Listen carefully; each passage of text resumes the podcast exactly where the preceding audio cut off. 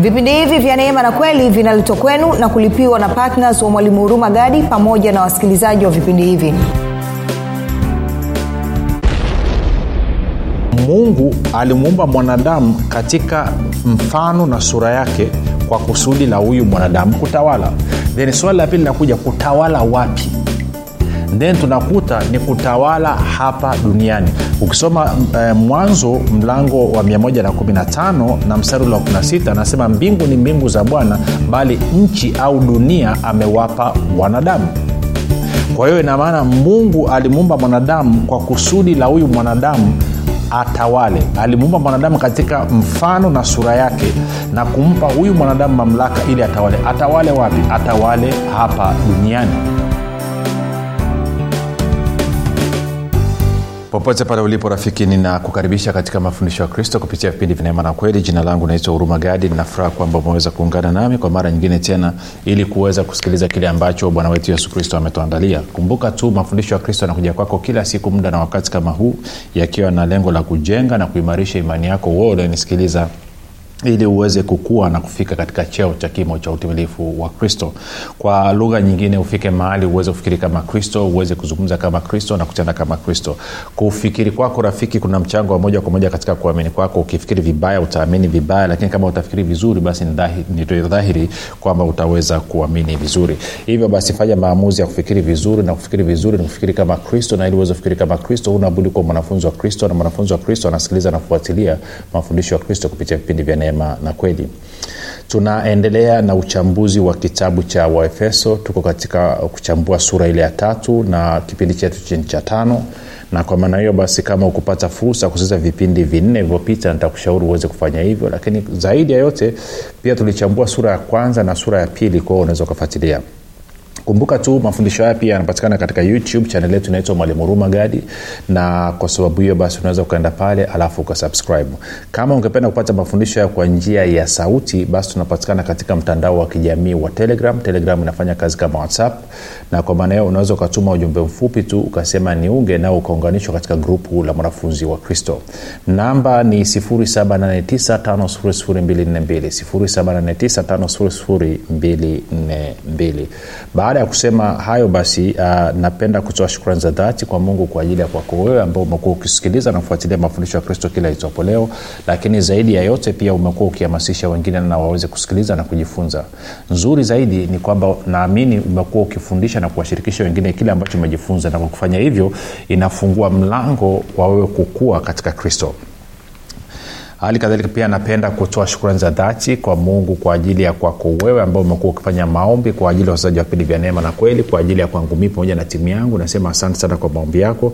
Maombi yako ni nguzo muhimu sana. Kumbuka maombi yako ni muhimu katika kuhakikisha kwamba macho ya mioyo ya watu yanafunguliwa ya, ya, ya na hivyo wanaweza kuona na kuelewa kile ambacho mungu amekifanya kupitia bwana wetu yesu kristo. Kwa hiyo endelea wala usichoke wala usiache mwisho napenda kutoa shukrani za dhati kwa mungu kwa ajili ya kwako wewe ambaye umekuwa ukichangia gharama za kupeleka injili kwa njia ya redio na kwa sababu hiyo kusababisha mamia kwa maelfu ya watu kuweza kufikiwa na hivyo maisha yao kuweza kubadilika. Kwa nakupa ongera sana sana. Uh, kwa kweli uh, kazi unayofanya ni njema unasababisha maisha ya watu yanabadilika na kama navyopenda kusema siku ile ya mwisho utashangaa utakapoonyeshwa mamia kwa maelfu ya watu ambao maisha yao yalibadilika kwa sababu ya sadaka yako ya upendo. Baada ya kusema hayo basi nataka tuendelee na somo letu. Kumbuka tunachambua waefeso mlango wa tatu na tulikuwa tumeanza kuangalia siri ya kristo ni nini ambacho mtume paulo akizungumzia.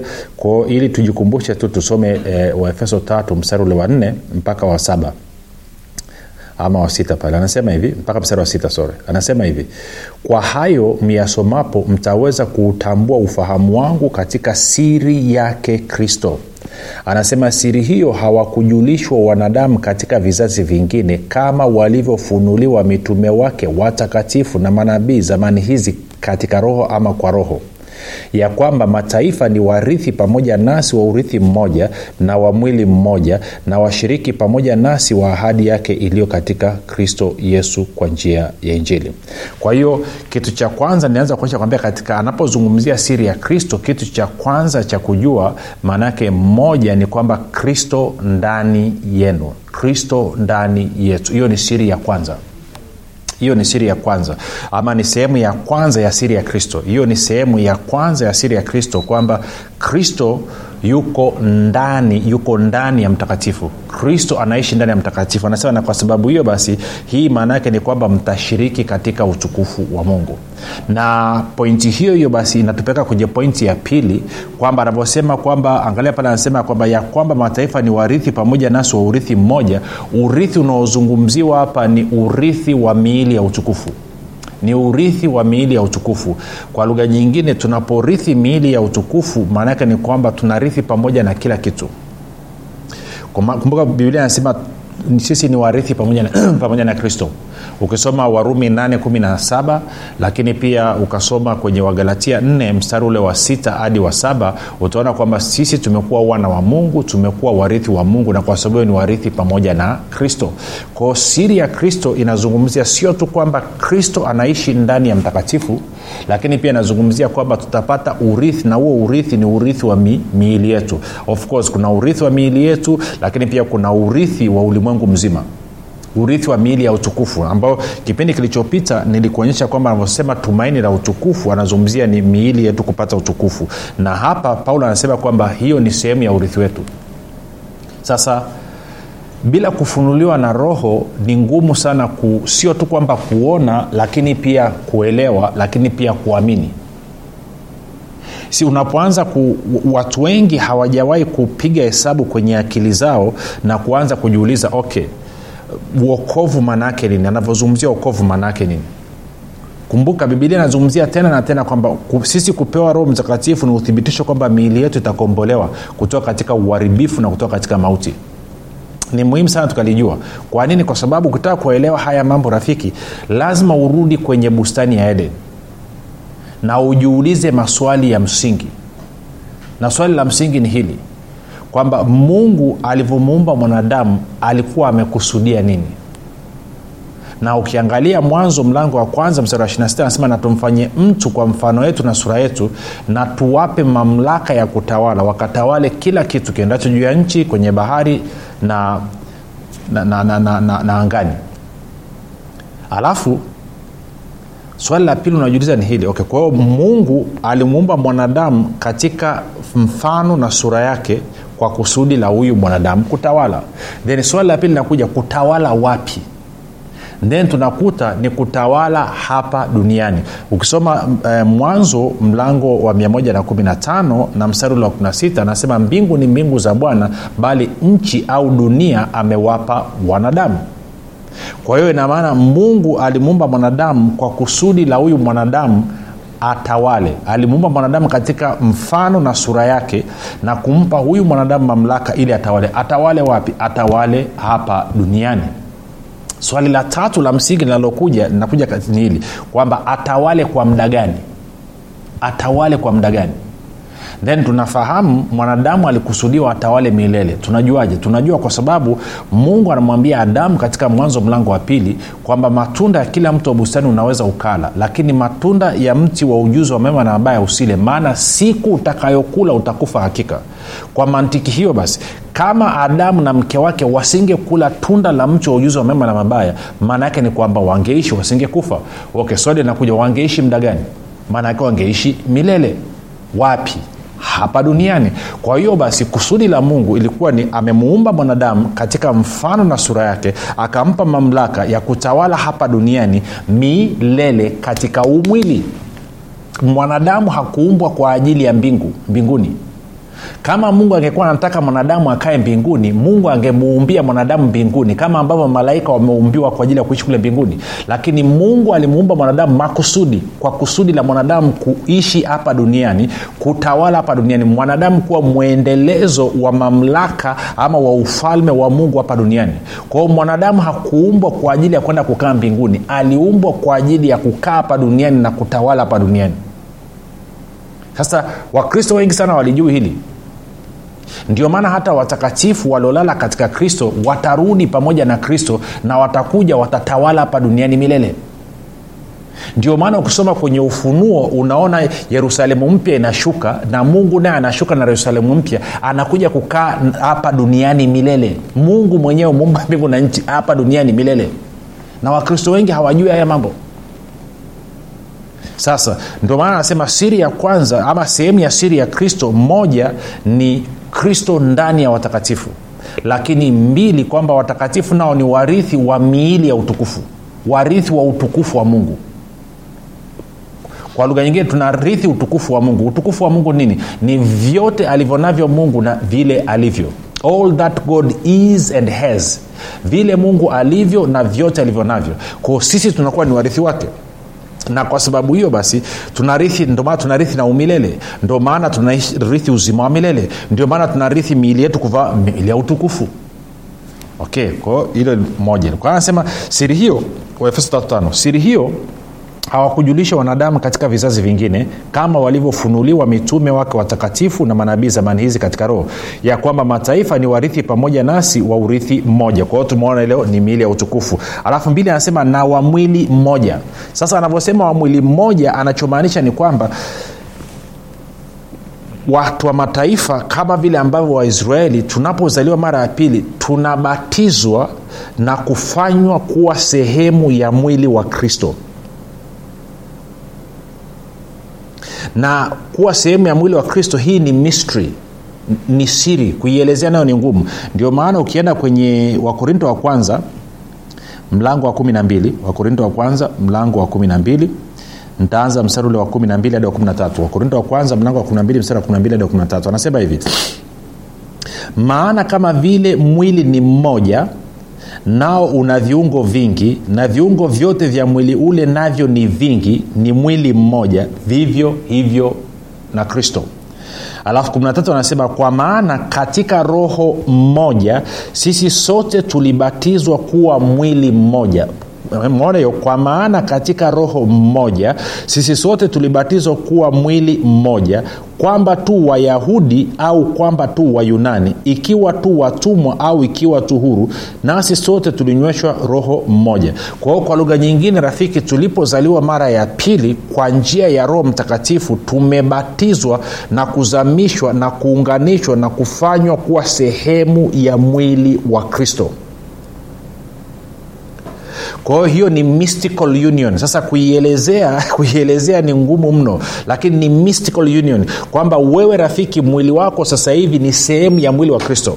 Kama vile ambavyo kidole gumba ni sehemu ya mwili wako ama kama vile ambavyo sikio ni sehemu ya mwili wako ama kama vile ambavyo jicho ni sehemu ya mwili wako ndivyo ambavyo na wewe ni sehemu ya mwili wa kristo na ndio maana ndio maana rafiki u, u, kidole, kidole gumba kikiwa kina maumivu mwili wote unapata shida. Jicho likiwa linauma mwili wote unapata shida. Kwa sababu lile jicho ama kile kidole gumba ni sehemu ya mwili wako. Kwa hali kadhalika na sisi tulipozaliwa mara ya pili tumebatizwa na tumefanywa kuwa sehemu ya mwili wa kristo. Na kwa maana hiyo yoyote anayekugusa wewe chochote kinachokugusa wewe maana yake ni kwamba kinamgusa kristo kama auamini ngoja nikuonyeshe kitu. Angalia tuende kwenye matendo ya mitume tisa. Matendo ya mitume mlango wa tisa. Alafu nianze mstari wa kwanza ili tuweze kupata context anasema lakini sauli akizidi kutisha na kuwaza kuwaua wanafunzi wa bwana ama wanafunzi wa yesu kristo akamwendea kuhani mkuu akataka ampe barua za kuenda dameski zilizoandikwa kwa masinagogi ili akiona watu wa njia hii maanake wa kristo waume kwa wake awafunge na kuwaleta yerusalemu.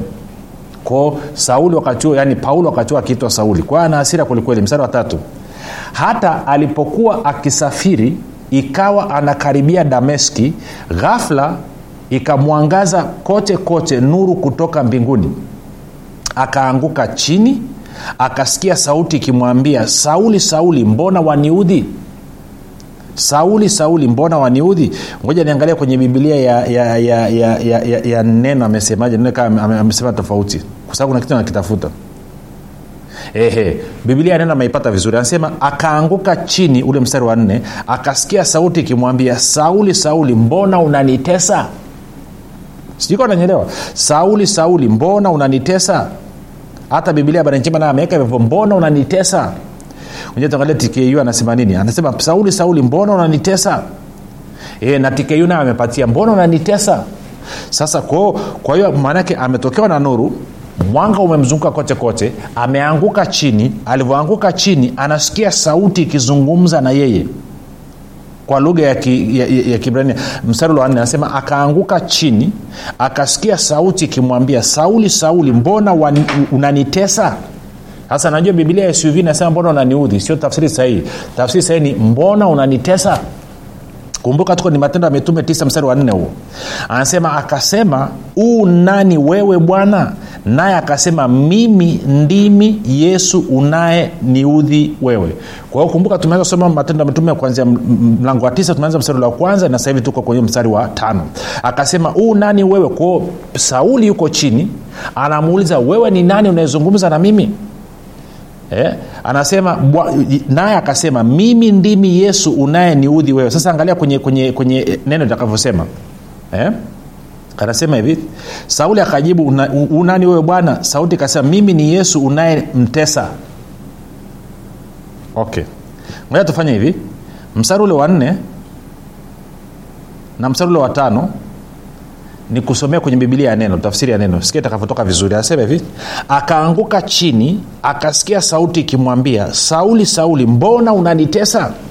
Sauli akajibu uu nani wewe bwana? Ile sauti ikamjibu mimi ni yesu unayemtesa. Lakini tumeona mstari wa kwanza sauli alikuwa akiua wakristo wanafunzi wa yesu. Sauli alikuwa akikamata wanafunzi wa kristo na kuwafunga. Lakini hapa yesu anatokeza anasema mbona unanitesa kwa lugha nyingine maanake sauli kumkamata mkristo na kumfunga ama na kumpiga ama na kumuua maanake yesu kristo kwa kuwa huyu mtakatifu ni sehemu ya mwili wa kristo kwao yesu anahesabu kwamba hilo linafanyika katika mwili wake. Kitendo cha kumuua mkristo maanake ni kama vile mtu amekuja akakata kidole chako kidogo.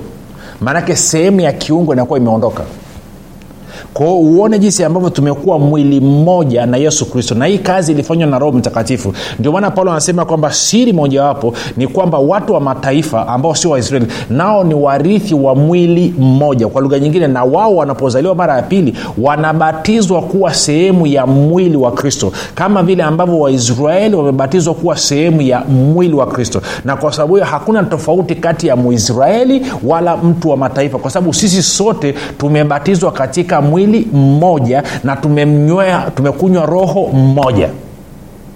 Ndio maana mafundisho yote yanayoanza kusababisha kwamba waisraeli wako juu sana na watu wa mataifa wako chini sana yanakuwa sio sahihi. Kwa sababu gani? Hiyo tofauti imeshaondolewa kupitia kufa na kufuka kwa bwana wetu yesu kristo.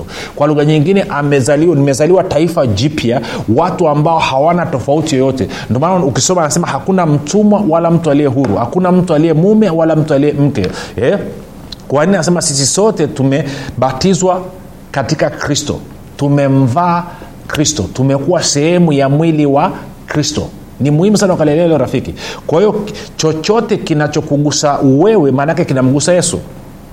Na kwa sababu hiyo sasa tunaweza tukageuza shilingi upande wa pili kama kitendo cha sauli kutesa wakristo ilihesabika kwamba ni kwamba anamtesa yesu moja kwa moja kwa sababu hawa wakristo ni sehemu ya mwili wa kristo na kwaonea kuwatesa wakristo maanaake ni kutesa mwili wa kristo then tukigeuza shilingi upande wa pili tunaweza kusema kwamba chochote anachofanyiwa kristo maanaake amin nachofanyiwa mimi maanaake ni kwamba anafanyiwa kristo. Lakini hali kadhalika chochote ambacho hakiwezi kumpata kristo maana yake ni kwamba hakiwezi kunipata mimi kwa nini? Kwa sababu mwili wa kristo uangalia ulivyo. Je unaweza ukapiga picha yesu kristo yuko hospitali hospitali ya mount meru hospitali ya, ya, ya, ya muimbili ama ksmc amelazwa mgonjwa alafu petro na yohana wamekuja kumletea mtori? Haiwezekani. Kwa kama yesu kristo hawezi kuumwa maana yake ni kwamba na wewe hauwezi kuumwa. Kwa nini? Kwa sababu wewe ni sehemu ya mwili wake tuko sawasawa sasa kumbuka sisi kama sehemu ya mwili wa kristo tunapokea kutoka kwa kristo. Yeye ndiye anayetubeba sisi sio sisi tunayembeba yeye. Mfano maelezo mazuri twende kwenye kwenye warumi. Kwenye warumi mlango wa 11 nianze mstari ule wa 16 anasema tena malimbuko yakiwa matakatifu kadhalika na donge lote na shina likiwa takatifu matawi nayo kadhalika.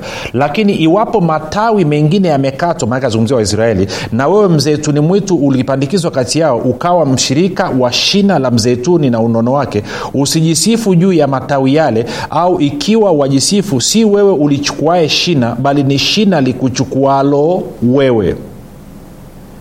Tuko sawasawa kwa anasema shina ndo linakubeba wewe. Na ndomana pale msara anasema shina likiwa takatifu na wewe tawi unakuwa takatifu. Kwa lugha nyingine hali ya, shi, hali ya tawi inategemeana na inatokana na hali ya shina. Na kwa maana kwa kuwa wewe umebatizwa umekuwa sehemu ya mwili wa kristo maanake hali yako ya kiroho na hata katika nafsi na mwili inategemeana na hali ya kiroho na nafsi na mwili wa yesu kristo. Kwa sababu wewe umekuwa mmoja na yeye sasa kumbuka sio wewe unayembeba kristo ni kristo ndiye anayekubeba wewe. Kwa lugha nyingine kristo ndiye anayeamua hali yako ikoje. Kwa kuwa wewe umekuwa sehemu ya mwili wa kristo basi kwa kuwa kristo ni mtakatifu basi na wewe ni mtakatifu. Kwa kuwa kristo ni mwenye haki basi na wewe ni mwenye haki kwa kuwa kristo anapendwa na baba basi na wewe unapendwa na baba. Kwa kuwa kristo ni nuru basi na wewe ni nuru. Kwa kuwa kristo ni mwana wa mungu basi na wewe ni mwana wa mungu. Kwa kuwa kristo ni mfalme na wewe pia ni mfalme. Kwa kuwa kristo ni kuhani na wewe pia ni kuhani. Kwa kuwa kristo ni mponyaji basi na wewe ni mponyaji. Na kadhalika na kadhalika na kadhalika. Kwa hiyo ndio siri nyingine ya kristo kwamba tumekuwa sehemu ya mwili wa kristo. Kwa hiyo turudi kwenye waefeso tena tatu pale tulikuwa mstari wa tano. Kwa hiyo anasema hivi siri hiyo hawakujulishwa wanadamu katika vizazi vingine kama walivyofunuliwa mitume wake watakatifu na manabii zamani hizi katika kristo sita ya kwamba mataifa ni warithi pamoja nasi wa urithi mmoja ambao tuliona ni mwili wa utukufu na mwili mmoja kwa maana kuwa sehemu ya mwili wa kristo. Alafu anasema na washirika pamoja nasi wa ahadi yake iliyo katika kristo yesu kwa njia ya injili. Ahadi gani ahadi hii tunafunuliwa katika wagalatia tatu tuende mstari wa 13 hadi wa 14 wagalatia tatu wagalatia tatu mlango wa 13 amini mstari wa 13 hadi mstari wa 14 wagalatia mlango wa tatu mstari wa 13 hadi wa 14 anasema hivi kristo alitukomboa kutoka katika laana ya torati kwa kuwa alifanywa laana kwa ajili yetu maana imeandikwa amelaaniwa kila mtu aangikwae juu ya mti. 14 ili nini? Ili kwamba baraka ya abrahamu iwafikilie mataifa katika yesu kristo tupate kupokea ahadi ya roho kwa njia ya imani. Kwa anavyosema watu wa mataifa nao ni warithi wa, wa ahadi maanaake anazungumzia ahadi ya roho mtakatifu kwao anasema pia kama ambavyo israeli walistahili kupokea roho mtakatifu maanake ilikuwa imetabiriwa kwa mfano kwenye yoeli mlango wa pili basi kadhalika na watu wa mataifa watu ambao sio waisraeli na wao pia ni sehemu ya washirika wa ahadi hii ya roho mtakatifu. Kwao maanake ni kwamba na sisi tunashiriki katika ahadi ya roho mtakatifu. Kwao siri ya kristo nini? Mmoja ni kristo ndani yako wewe mtakatifu. Mbili ni kwamba umepata urithi ambao nini? Urithi wa mwili wako wa utukufu ama unarithi utukufu wa mungu. Lakini tatu pia kwamba wewe umekuwa sehemu ya mwili wa kristo na nne wewe ni mshirika wa ahadi ya mungu yaani mshirika wa roho mtakatifu. Hii ndio siri ambayo ilikuwa imefichika ilikuwa imefichika watu hawakuiona. Anasema vyote hivi haya yote haya yanafunuliwa kupitia injili. Kwa hiyo turudi tena kwenye waefeso tatu. Nadhani habari ya roho mtakatifu imeeleweka sihitaji kuipigia kambi sana. Kwa hiyo tulikuwa ule mstari wa tano nitasoma sana nitaongeza kidogo tutaenda mpaka mstari ule wa saba anasema uh, anasema siri hiyo hawakujulishwa wanadamu katika vizazi vingine kama walivyofunuliwa mitume wake watakatifu na manabii zamani hizi katika roho. Ya kwamba mataifa ni warithi pamoja nasi wa urithi mmoja na wa mwili mmoja na washiriki pamoja nasi wa ahadi yake iliyo katika kristo yesu kwa njia ya injili. Ndomana tunakuletea habari njema.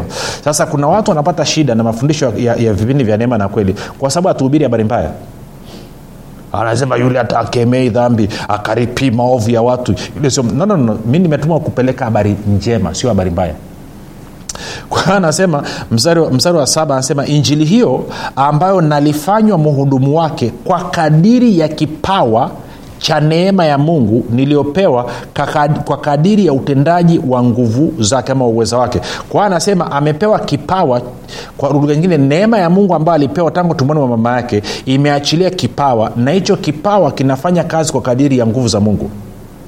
Nirudie tena anasema neema ya mungu alipewa tangu tumboni. Neema ya kuwahubiri mataifa habari njema za kristo. Na anasema kupitia neema hiyo basi akapewa kipawa. Na hicho kipawa alichopewa kinatenda kazi kwa kadiri ya ama kwa kuwezeshwa na nguvu ya mungu. Kwa hiyo kuhubiri injili unahitaji neema unahitaji kuwa na kipawa unahitaji kuwa na nguvu ya mungu. Sasa unaweza ukamwomba roho mtakatifu akufunulie akujuze umeitwa kwa ajili ya kina nani? Kipawa chako ni kipi? Ili uanze kutegemea hiyo neema na nguvu ya mungu kuweza kutimiza hiyo kazi ambayo umeitiwa. Kama hujampokea yesu kristo kuwa bwana wa maisha yako fursa ni hii sasa. Fanya mambo yafuatayo. Sema bwana yesu ninaamini wewe ni mwana wa mungu. Ulikufa msalabani ukaondoa dhambi zangu zote. Kisha ukafufuka na kunifanya mimi mwana wa mungu na kunifanya mimi kuwa mwenye haki asante kwa maana mimi sasa ni mwana wa mungu. Rafiki kwa hayo maombi mafupi kabisa nakukaribisha katika familia ya mungu basi tukutane kesho muda na wakati kama huu. Jina langu naitwa huruma gadi. Nakumbuka yesu ni kristo na bwana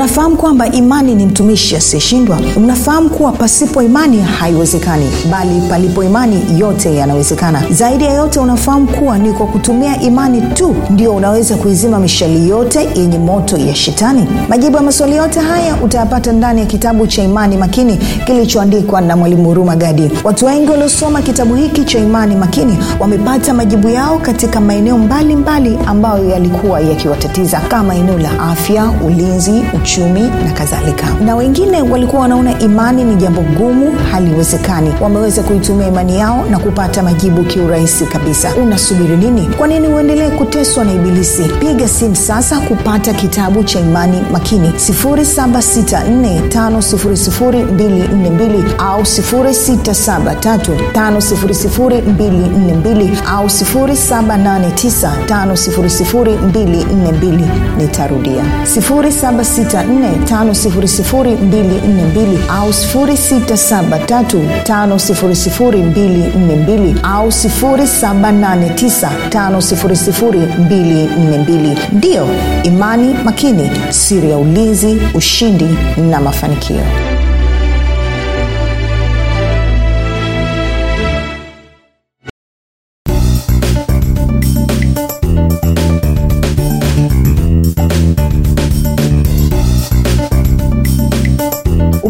umekuwa ukisikiliza kipindi cha neema na kweli kutoka kwa mwalimu huruma gadi. Kama una ushuhuda au maswali kutokana na kipindi cha leo tuandikie message ama tupigie simu namba 7645242 au 6735242 au 7895242 nitarudia. 7645242 au 6735242 au 7895242 pia usiache kumfolo mwalimu huru magadi katika facebook instagram na twitter kwa jina la mwalimu huru magadi. Pamoja na kusubscribe katika youtube chaneli ya mwalimu huru magadi kwa mafundisho zaidi